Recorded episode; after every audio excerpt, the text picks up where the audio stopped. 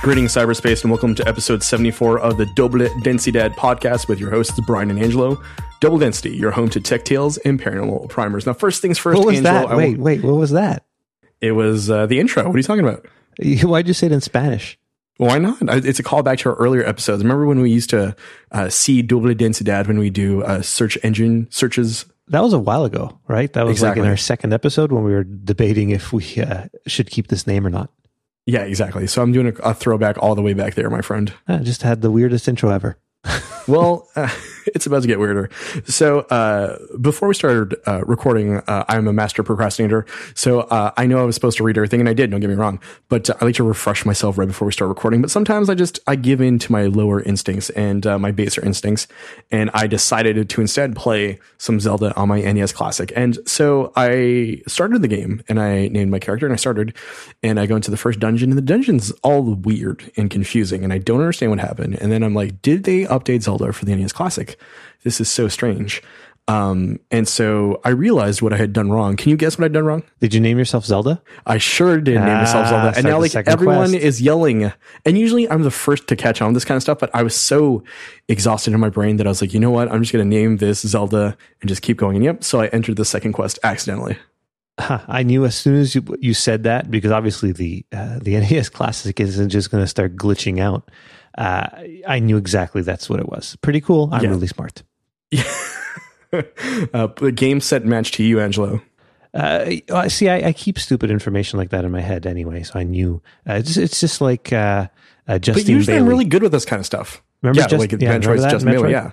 Yeah. But usually in this, I just, it didn't catch on. I was just, I think I'm just so exhausted and uh, sleep deprived at this point uh, because of life that I completely forgot. Well, speaking of naming Nintendo characters, fun fact: uh, you know who Samus Aran is actually named after?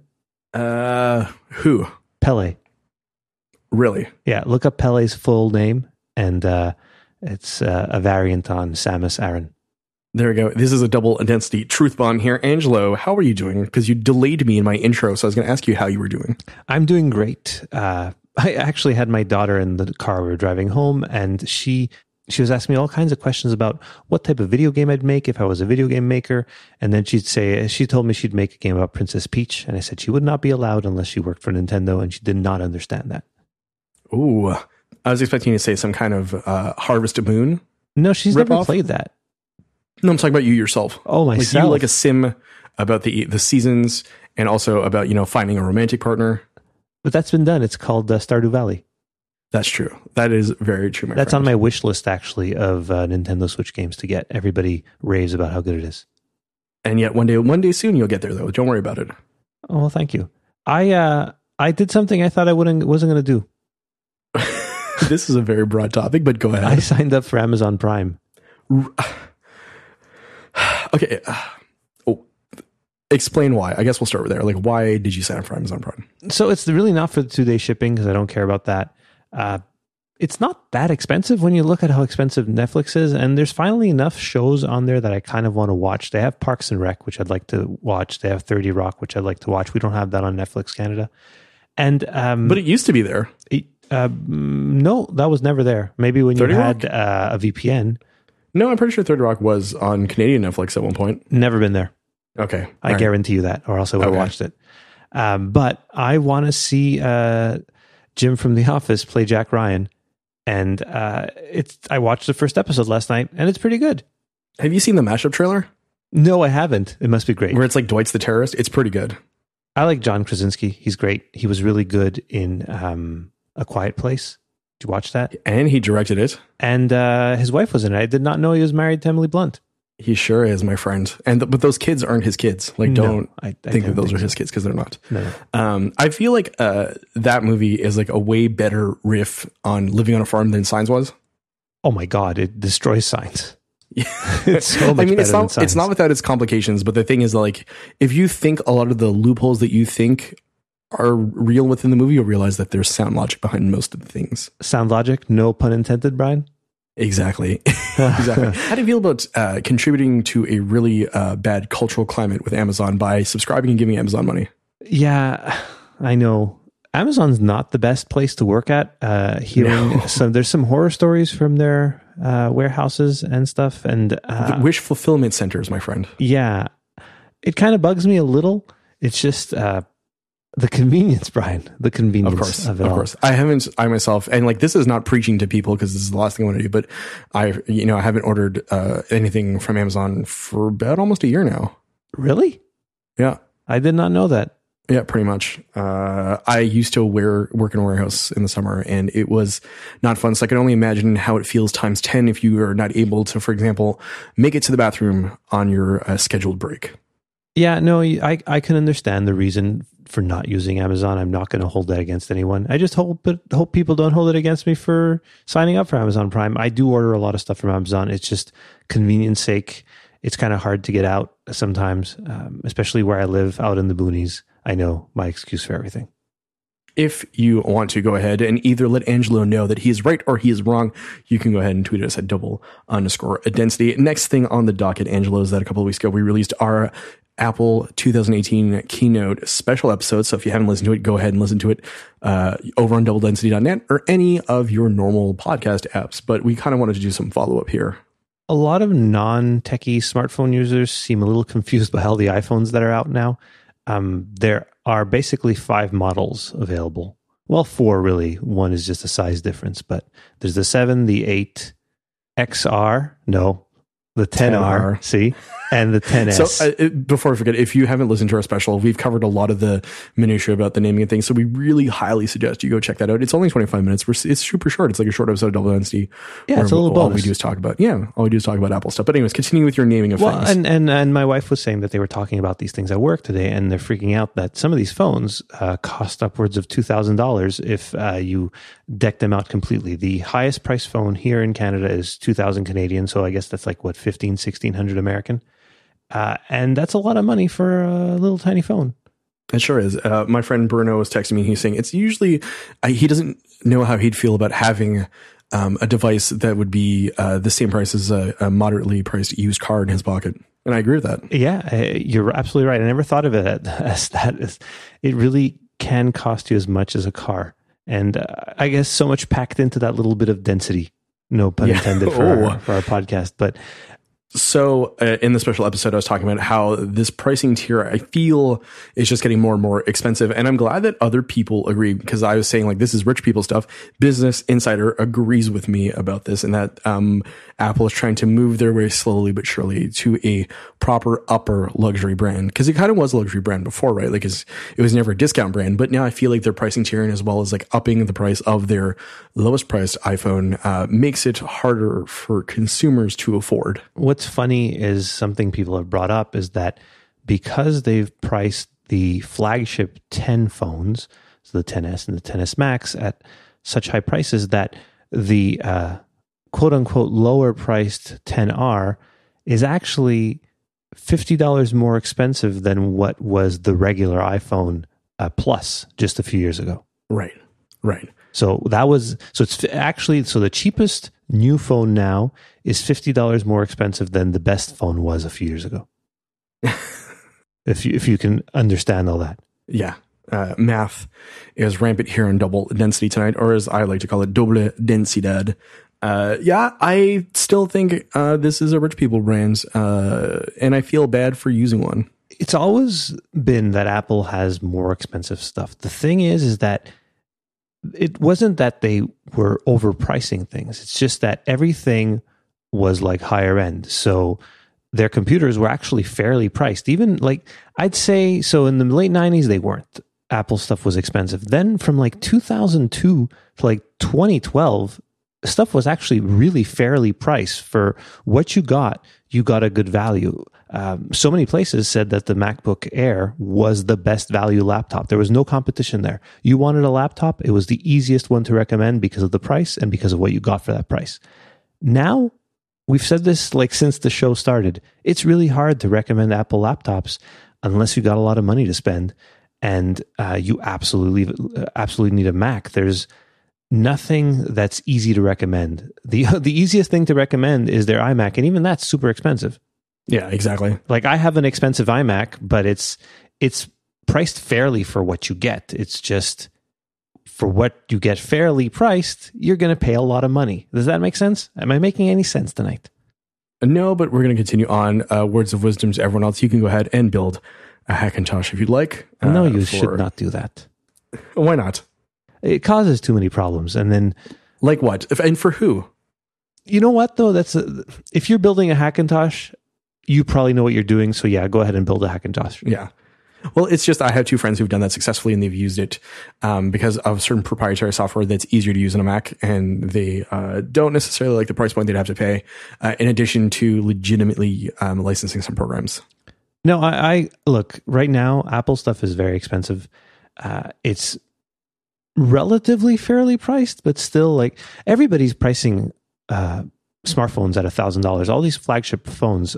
It's not like Apple's like at the top of the heap heap with expensive phones. They're all really expensive. The Galaxy Right, phones but are. I, I do think the range is much larger for Android phones, for example, right? oh yeah, you can get bottom of the barrel plastic Samsung phones, and you can get really expensive Galaxy Notes.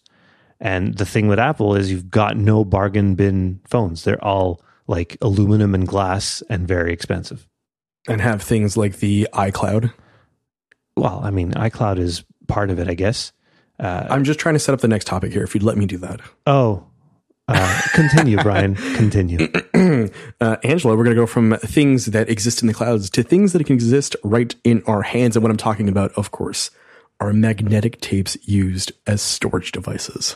I came across this article a few weeks ago, and uh, it's been sitting in our our things to talk about for a bit. But it's super interesting how far magnetic tape has gone and how it's still used extensively because of really how much better it is than so many other storage mediums.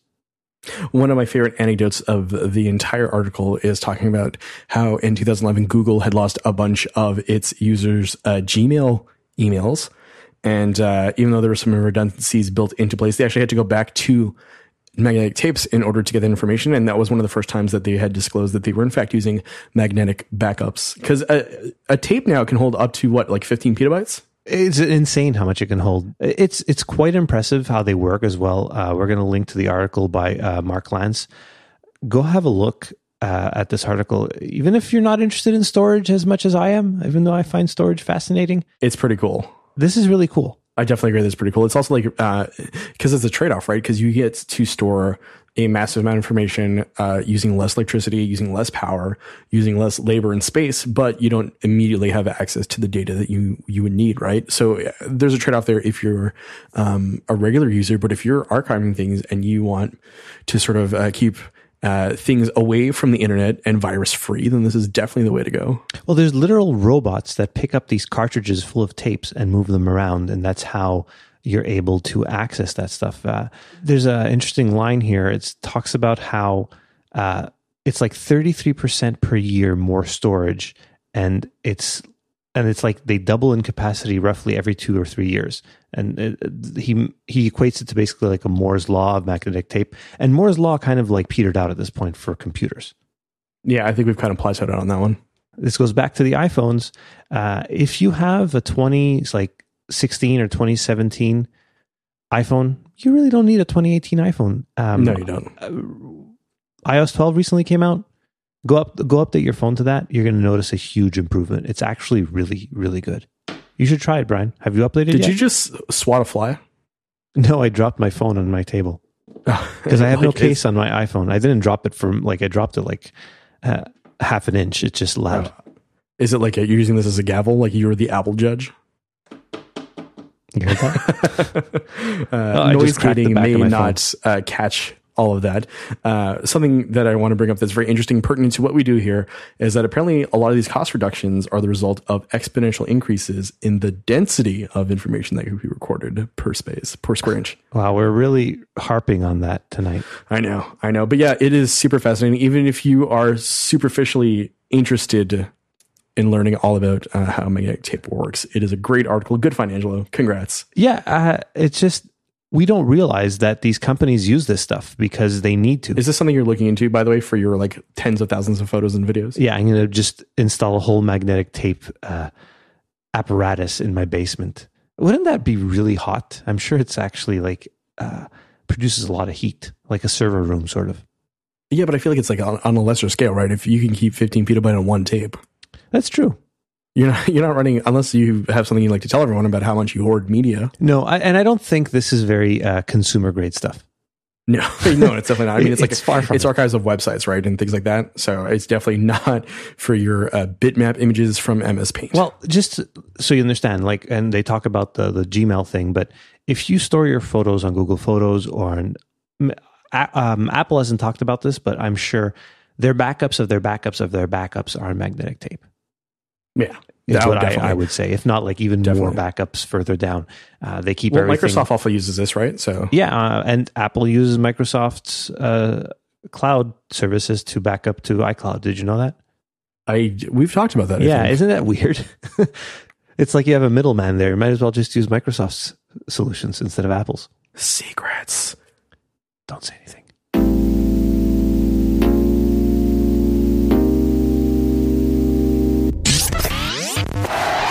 Double density. Two more items on the docket here for the text section of episode 74. The first is sometimes it can take decades and decades for even the most interesting secrets to come out. In this case, I'm going to talk uh, about Doom 2. Uh, Doom 2, uh, the infamous first person shooter, uh, and its last secret only came out uh, recently, and it's uh, 24 years after the game had launched. I find it, it. I find stuff like this so hard to believe. But the creator of the game, John Romero, came out and said that this was in fact like the last secret that hadn't been found, uh, and it was something that they knew existed via glitches, right? Or you can use Right. like God mode to go through walls. Yeah, they were clipping through walls in order to get to a secret space. But basically, what had happened and what had occurred in this case is that uh, on one of the levels, because this game measures your percentage of like completion, right? So no one had ever gotten 100%.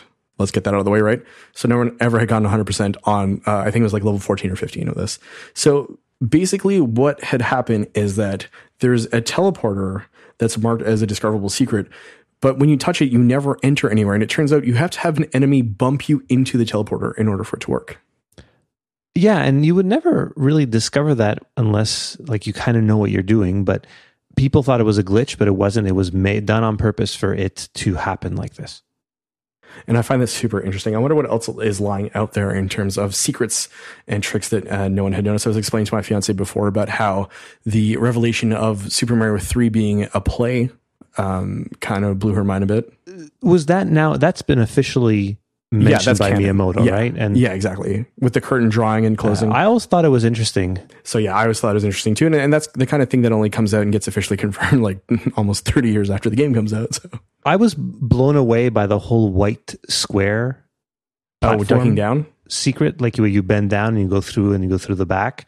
I thought there was like more secrets to be found with that. I would go nuts whenever I saw a white thing to like uh, crouch on and maybe go through. But I never really found anything super special in that. After Is the- that something you carried over into real life? Like, are you crouching on asphalt? Are you like, people think I'm crazy when I do that? But I try to go through the ground. it's just secret parkour? And I, you know, I always was fascinated by secrets in games, and still now, like I kind of get lost. I've been playing Mario Odyssey, and I, I'm so excited to find new nooks and crannies in that game. I'm, I'm approaching 500 power moons at this point, uh, but there's 999 in the game. Also, shouts out to you sending me uh, semi blurry screenshots of Goombas wearing different hats in the middle of the night. that was, yeah, I thought that was kind of funny. Uh, I don't, you have, have you tried Mario Odyssey at all? No, I mean, I've, I've seen some Let's Plays, but I haven't myself played with it. it's really well done. You know, you were always excited by the power ups in Mario, and like there were some of like the useless ones that you would only get like once or twice. Like in Mario Three, you'd get like the frog suit once or twice. You'd get the um, is it Caribou shoe or whatever it's called? You know what I'm talking about? The shoe that you would like jump into. And, Oh, right. The big shoe, right? That you'd have to defeat the Goomba and then jump around. yeah. And you, I was think- worried because I thought for a second you'd say the almighty Tanuki suit, in which case I would have to hang up and end this episode because the Tanuki suit, the best suit in that game. you don't like the Tanuki suit? I love the Tanuki Oh suit. is yeah, okay. I sorry, I was worried you were going to call it useless. No, and it's wonderful, especially when you discover that you can press down and turn it into a little statue. There we go. I was very, very worried that you were going to mention that. But I agree. The shoe, the, like the fraud costume, what kind of competent usages that have outside of underwater levels? None. and that's it and but it, with mario odyssey you have all these things you can turn into so there's like dozens of power-ups and it's pretty cool i thought it would be tedious to have to like turn into different things all the time but it doesn't happen that often and it's very useful when you do it's a lot of fun it's a it's a great great game And uh, I like so in terms of crappy games that Angelo liked when he was a kid. Uh, at the top of that list is a boy and his blob. Ooh, that's not crappy though. No, it's not. I don't know. I was always fascinated by it, and it's David Crane who did Pitfall. It was like his first NES game, if I'm not mistaken. And um, I always have the impression that people thought it was crappy. I loved it, and I thought it was so interesting with so many secrets. It's just that it's one of those games where, and this doesn't happen anymore, but you're just kind of like thrown into it and like, okay, figure it out. Right. Uh, sort of like Metroid, Super Metroid. You're just kind of thrown into it. Super Metroid was a was a refinement on that though, and that Oh, for sure, for they sure. actually added a map. Metroid, no, it's like yeah, here, figure it out. go left or right. Uh, it should have come with free graph paper. Do you know how many kids have probably used up pens and pens worth of ink graphing out Metroid or get, like like sort of drawing out its its map? Well, Jeremy Parish, who we mentioned in our um, YouTube uh, special spectacular, uh, I mentioned as one of my top five channels I like. He's has a few series where he's mapping out Metroid um, during a Let's Play. Really cool. Oh, okay, cool, cool. Yeah. Uh, I feel like we're slowly but surely morphing into a video game podcast, not just a tech podcast. No, it's a tech podcast that touches on video games from time to time. We touch on all topics of tech. We don't just uh, like fixate on Apple or Microsoft or whatever. We like talking about the pop culture about technology, not just tech itself. Speaking about tech itself, though, sometimes you just need to take a step away from tech. And this is the last portion of our tech segment here on episode 74. This is a video that's about 11 minutes long by your paramour, CGP Grey. I like CGP Grey. He has hosts one of my favorite podcasts, has a really good uh, YouTube channel. This video is on his uh, CGP Grey 2 channel. And uh, so it's not his regular educational videos, which he well he does like one every three months at this point. Uh, he's more of a podcaster than than uh, YouTube uh, creator, but he's kind of taking a break from the stuff he creates. I don't know if he, he wasn't clear in saying if he's he's taking a break himself, but he's not listening to or watching any more videos on YouTube or listening to podcasts. Uh, he's taking a break from that, taking a step back to kind of just enjoy without having always something to distract them. And I I kind of understand that. For sure. I have a job where I can like if I don't listen to podcasts during the day, I'm going to go crazy because I'm going to hear the, all the noise around me. We've discussed my uh, new open office area, and Brian probably understands that as well. If I wasn't listening to the podcast, I'd listen to music. When you come in, do you hug your coworkers? I do not. I do Handshakes? not do that. No, Do you feel like you have to say hi to more people now no, it's just polite hellos, and then I put my headphones in and start working. And ignore the world around you? I try, or else I get no work done. And anyway, uh, CGP Grey, really interesting, um, slow moving video where uh, it's just him talking as he's taking a walk in the woods. And it's deliberate, obviously, to almost make you want to be bored by the video and to turn it off because it's not holding your attention enough. I actually watched the whole thing, and I think you didn't, right, Brian? I watched about six minutes worth because I knew that one of us would watch it. Well, I had watched it when I sent it to, to you, and That's what I uh, figured. Yeah, he actually says if you're actually still watching at this point, maybe you agree with me, and I do agree with him. It's just, and I have cut out a lot of podcasts. I have a hard time cutting some out though because I've grown attached to the hosts. Do you want to name and shame people here? Well, no, but it's not not just that. It's just I don't I don't know if it's I would feel bad not listening. It's just I want to know what these people have to say about certain things. Like Honestly, dude, you can cut out Joe Rogan. I know how much you love him. I I've, know how much I you, cut out Joe Rogan so long ago. I was so sick of him. I, I don't know why I liked it. I, I really enjoyed Rogan's podcast for like a year. I feel like is is that year where you decided to be an MMA bro. Oh yeah, and it was yeah. I actually was watching MMA fighting too, and it's weird. Uh, Hmm, and you know why? I'll tell you why it started. I actually was I was uh, using George St. Pierre's exercise videos, which were actually really Okay. good. Uh, Yeah. But I thought, hey, I, I like this guy, and George St. Pierre actually seems like a stand-up nice dude. He does seem like by all accounts of, the, of of people I know who know him uh, and who've dealt with him. He see, he's a really nice guy. So basically, you you came for the gains, but you stayed for the conversation. Yes, But so you you cut out Joe Rogan. I cut out Joe Uh, Rogan a long time ago. Uh, I, I get what you mean. There's there's an information overload going on. We're just we're bombarded with like too many things all of the time. It's very frustrating to have to pick and choose, uh, and these are hard decisions to make a lot of the time too. So I definitely can understand. But uh, where you're coming from, very important. Nobody cut out this show. yeah, exactly. Make us number one. We're very interesting. Are we a false idol if we say like there shall be none above us? Yeah, don't say that. Oh, well, I just did. So this is super awkward. You have one new voice message. To play your messages, press 1. To record a message, new message sent by 55528366660. Hi, this is Annabelle Crow. I'm calling about the audition you sent in for the acting seminar that I'll be hosting. After seeing your acting, I'm thrilled to offer you a place in my class. Please give me a call back to confirm that you'll be attending, and I'll go over what it will entail in more detail.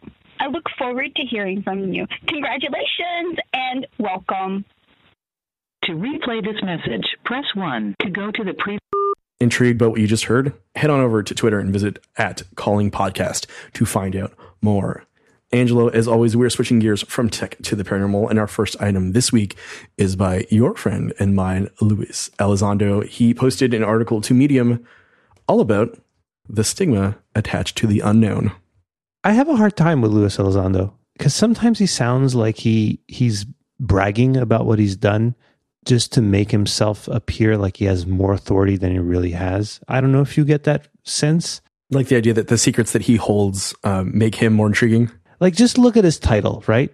So Luis Elizondo, Director of Special Programs at To the Stars Academy of Arts and Science, FMR AATIP Director for the USG Department of Defense. I don't know. I find like there's way too much there. He seems like the type of guy that if he had a doctorate, he would insist you call him doctor. Oh, for sure. Even if it's a doctorate in uh, an esoteric art. This is something that bugs me. Like the, the people like Neil deGrasse Tyson never, ever expects to be called Dr. Tyson, right? No. Uh, but he is, obviously. He's got a PhD. He's really smart, but he comes off a little less stuffy. I like how this is your opening salvo in the discussion about this very, very interesting and dense article about how we should feel about the stigma attached to the unknown. I'm glad that we're doing this first. Yeah, and I'm bringing up somebody who totally stigmatizes the unknown, and that is Neil deGrasse Tyson. So I feel like he may have at his core a really good idea, but the functionality and the way in which he presents himself is a little questionable. So the idea behind the article, I feel, is he wants us to start seeing the unknown in different ways and sort of he frames the idea of so it's very interesting because he makes the uh, differentiation of like talking about UAPs, right, or UFOs, because he wants to move away from the stigma attached to the word UFOs, right? Like they remind you of like 50s B movies, they remind you of like hoaxes, they remind you of like the fringe, right? Well, the problem with UAP is it just sounds dumb. It sounds like a manila folder. I, I really don't like the term UAP. I cringe every time I hear somebody say it with all seriousness, like Leslie Kean, Um, I, I, find her irritating as well. I look at me just wow, telling, right. it's just, I don't know. I find her stuffy and annoying too. I've read her book. I gave her money for her book. So that entitles you to a, an opinion on her herself? Well, I guess I'm allowed an opinion. It's just, uh, I, I just, I don't know. I find a lot of these people sort of stuffy and annoying. Why don't we move away from the people and talk about the content? And talk about the notion of this because I feel like okay. we're kind of yeah we're kind of getting in the weeds here about what we really want to talk about and something that it ties back to a couple episodes ago we were talking about that Ellie Tarms article about like the different UFO tribes that exist out there right I feel like it, those two aren't so far apart because we talk about how um, and in the article people mention like I don't necessarily talk about what I do with other people because I'm afraid of being stigmatized or I'm afraid of being labeled right and I feel like this article speaks directly to some of the issues related to that. Oh, it, it really relates. And I wonder if he was inspired by that article. He probably read it and thought that it would be something interesting to talk about um, because he has experience in that. I'm sure he's been, um, would we say, shunned from uh, certain parts of places he's worked at because of his beliefs. Oh, I do believe that that's entirely possible.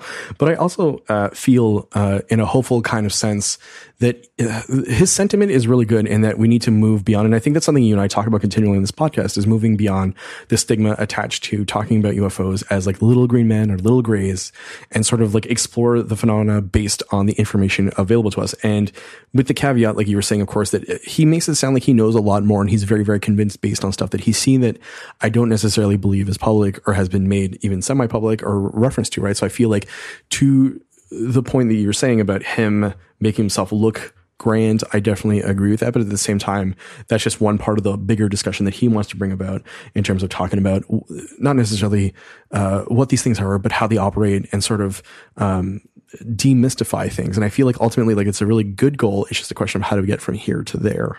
Uh, one of the issues I take though is that he seems to have made a decision that these things have to be something unknown and unknowable that we haven't discovered yet, or I think he's pretty much a proponent of the ETH, if I'm not mistaken.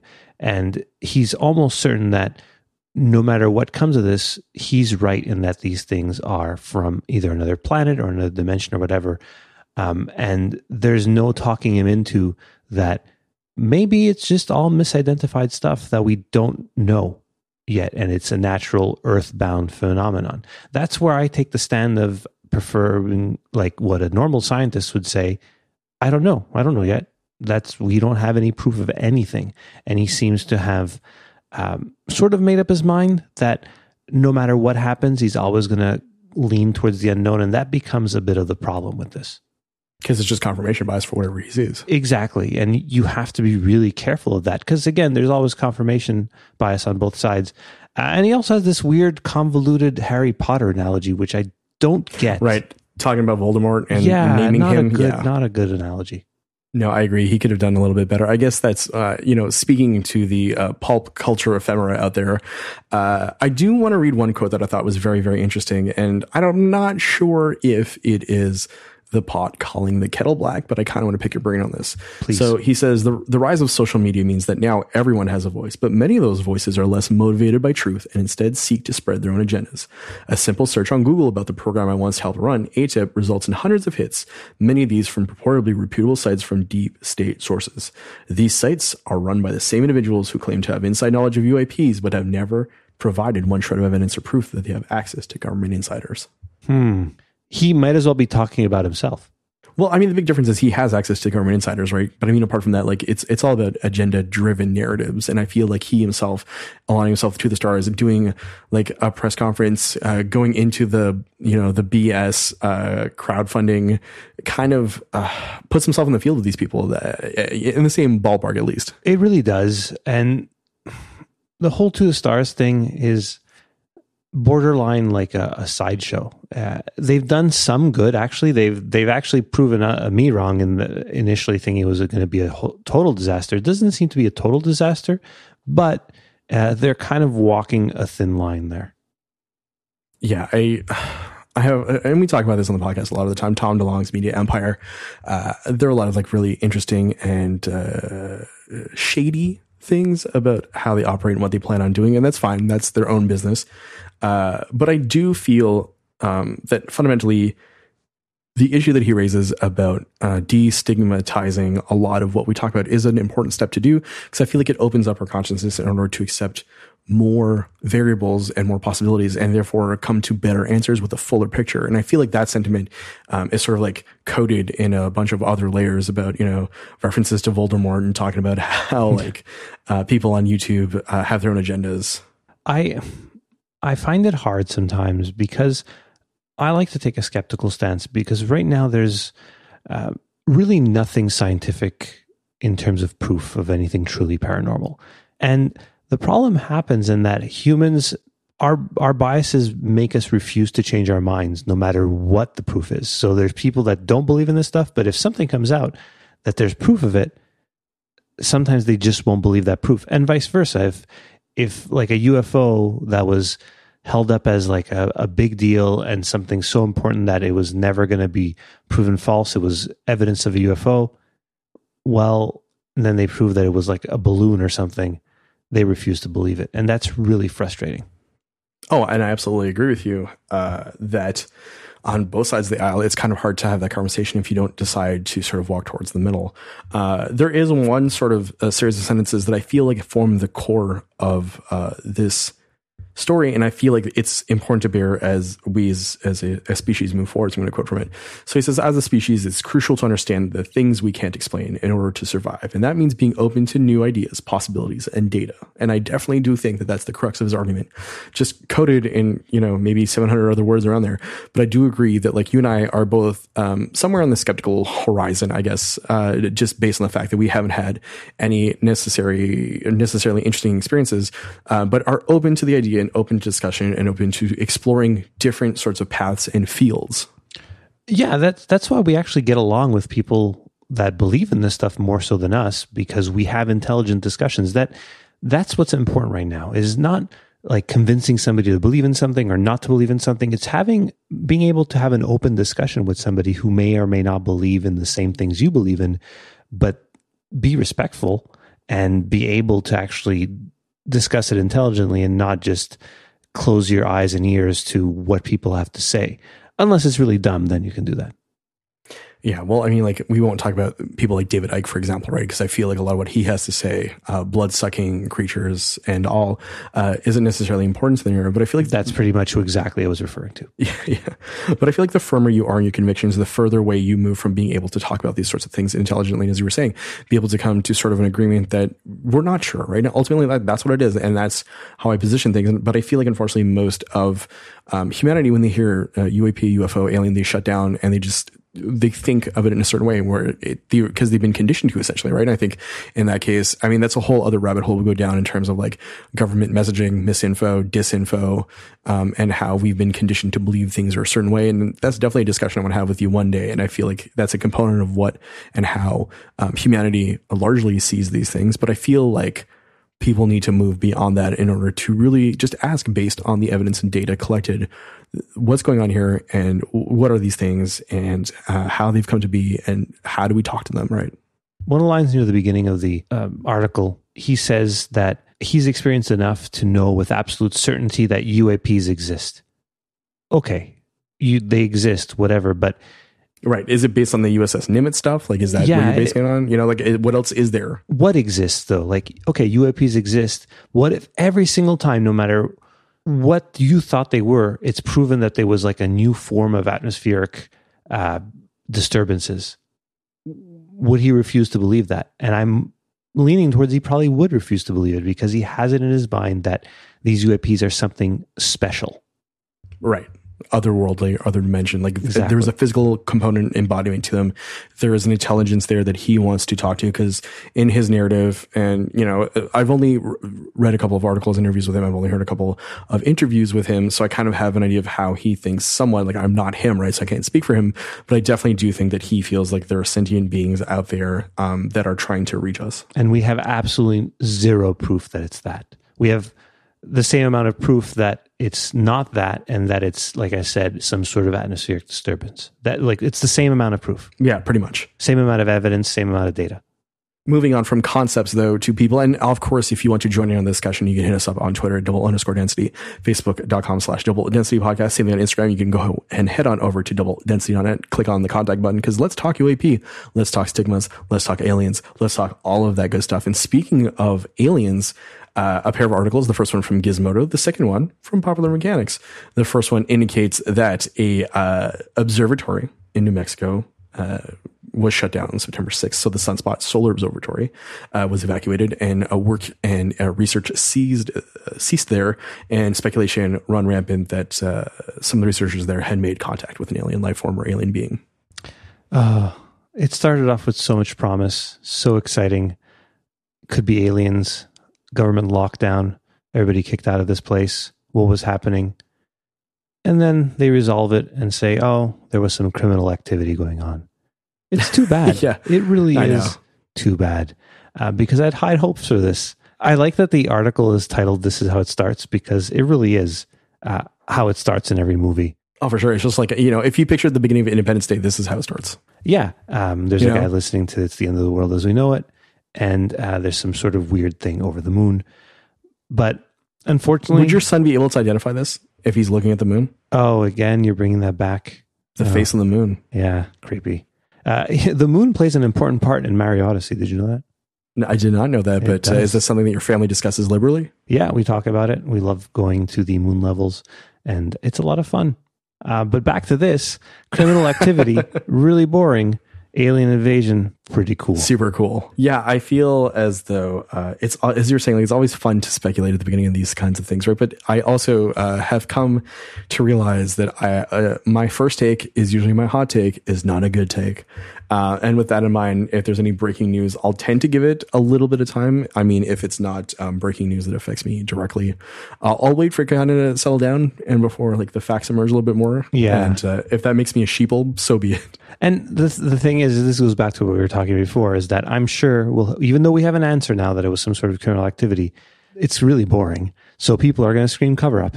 Well, of course. I, I mean, I, I, I've been, I was on the above top secret forums doing that. So Yeah. And uh, I'm sure people will say, no, we have definitive proof that UFOs are aliens and not some sort of weather phenomenon. But they'd be wrong because. speak for yourself, honky. Oh, man. You okay? Yeah. I'm just, I guess I'm boring. I don't know. I, I think, it, I don't think it's anything special. It's sad. It's just some. I mean, it- what do you think? Is that like some some guy stole a few telescopes or something, I have no idea. It might be, uh, or he know. stole the don't know. alien specimen? That's the criminal activity. So they're not lying. They're just, they're pivoting. Yeah. is what you're saying. Yeah. I like that idea a lot. Uh, I feel like with things like this, something would have come out uh, if it were uh, not part of the official narrative. Um, you know, and not just like friend of a friend of a friend told me. I do feel like reality, unfortunately, is a lot more boring. And if they had to close things down, I'm reasonably sure there was a good reason as to why they were doing that um, in terms of being able to protect their ongoing investigation. Like, who knows what it could be? Could it be trafficking? Could it be uh, drug dealing, drug making? Could be human trafficking? You, you don't know. You really don't know, um, especially uh, in things like a, national park. But here, I want to hit you with something though. Oh boy. Uh, what if it's one of these like missing 411 things? Those are creepy. Creepier than most things. Like eh, they're because they're real. yeah, once again, like correlation uh, definitely suggests that something may be going on, but also a rational look at the numbers may not suggest that at all, right? You're fascinated by that topic, aren't you? I, I yes, uh, David Paulides his work super interesting. I don't necessarily buy into all of it. I know that Graveyard Tales had done a really great sort of primer um, covering a lot of what was going on there maybe two or three months ago. So if you want to check that out, I highly suggest doing that. But yeah, I, there's it, it's just like when we were talking about the smiley face killer theory. Right? Like I'm of two minds. I want to believe it, but logically speaking, it doesn't make as much sense as I want it to. So at that point, where do I lie? Somewhere in the middle, Yeah. which makes me boring. Like I just realized we're just boring people. We're, but people like listening to our show, I hope. And if you think we're boring, let us know. And if you don't think we're boring, let us know about that too. Maybe in a review on iTunes. Yeah. We haven't had Oh. one of those in a while. Oh, good call. Yeah. Uh, please go ahead and head on over to the Apple store, the uh, whatever, the App Store, the iTunes Store. Leave us a review on all of those stores. Apple Podcasts, the, the, that app has been updated. So now you'll see the fancy chapter markers we've been working on for, for months and months on uh, that uh, they'll appear in that too because uh, nobody releases AAC podcasts and they were only reading AAC chapter markers. But now we have MP3 chapter markers in the Apple Podcasts app. You'll be able to enjoy those from time to time. That was a really boring statement to be uh, made here on uh, Double Density. Might be the I'll last give it its own chapter continue- marker so you can skip it. as we continue into our spiral of mediocrity here on Double Density. Angelo, I think it's a good time to wrap things up. yes, I think so too. Uh, Angelo, Brian, I'm going to call it. I'm going to call it quits here for episode 74. Sounds good. So uh, go ahead and tune in next week as we wander aimlessly in a nearby forest, screaming out the names of the local demons we know that haunt us. Uh, and as always, you can reach us over on uh, Twitter at double underscore density, facebook.com slash double density podcast. Same thing on Instagram. You can head on over to uh, our website, doubledensity.net. Click on the contact button. You can also view where you can find us on all of our different uh, podcasting apps, or you can listen directly onto the site if that's a thing you're into. Uh, I'm curious to see who does that though. I don't think many people do that. That's the wrong way to listen to podcasts. Oh, here we Might go as well listen to no, it on no YouTube. YouTube, no websites, just apps. Yeah. All right, buddy. I will see you next episode. See you, Brian. Let's get unboring. Spontaneous road trip to save our marriage. Really? That's what we want to do? Yeah, well, let's just do that. Uh, we'll do it live from the road. Do it live. Perfect. I'll see you then. Bye.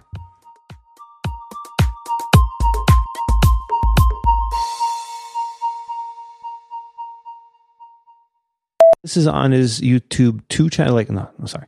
This is on his CGP Grey Wait, two no. channel. you should have just you should have just left it as YouTube too, like secret YouTube.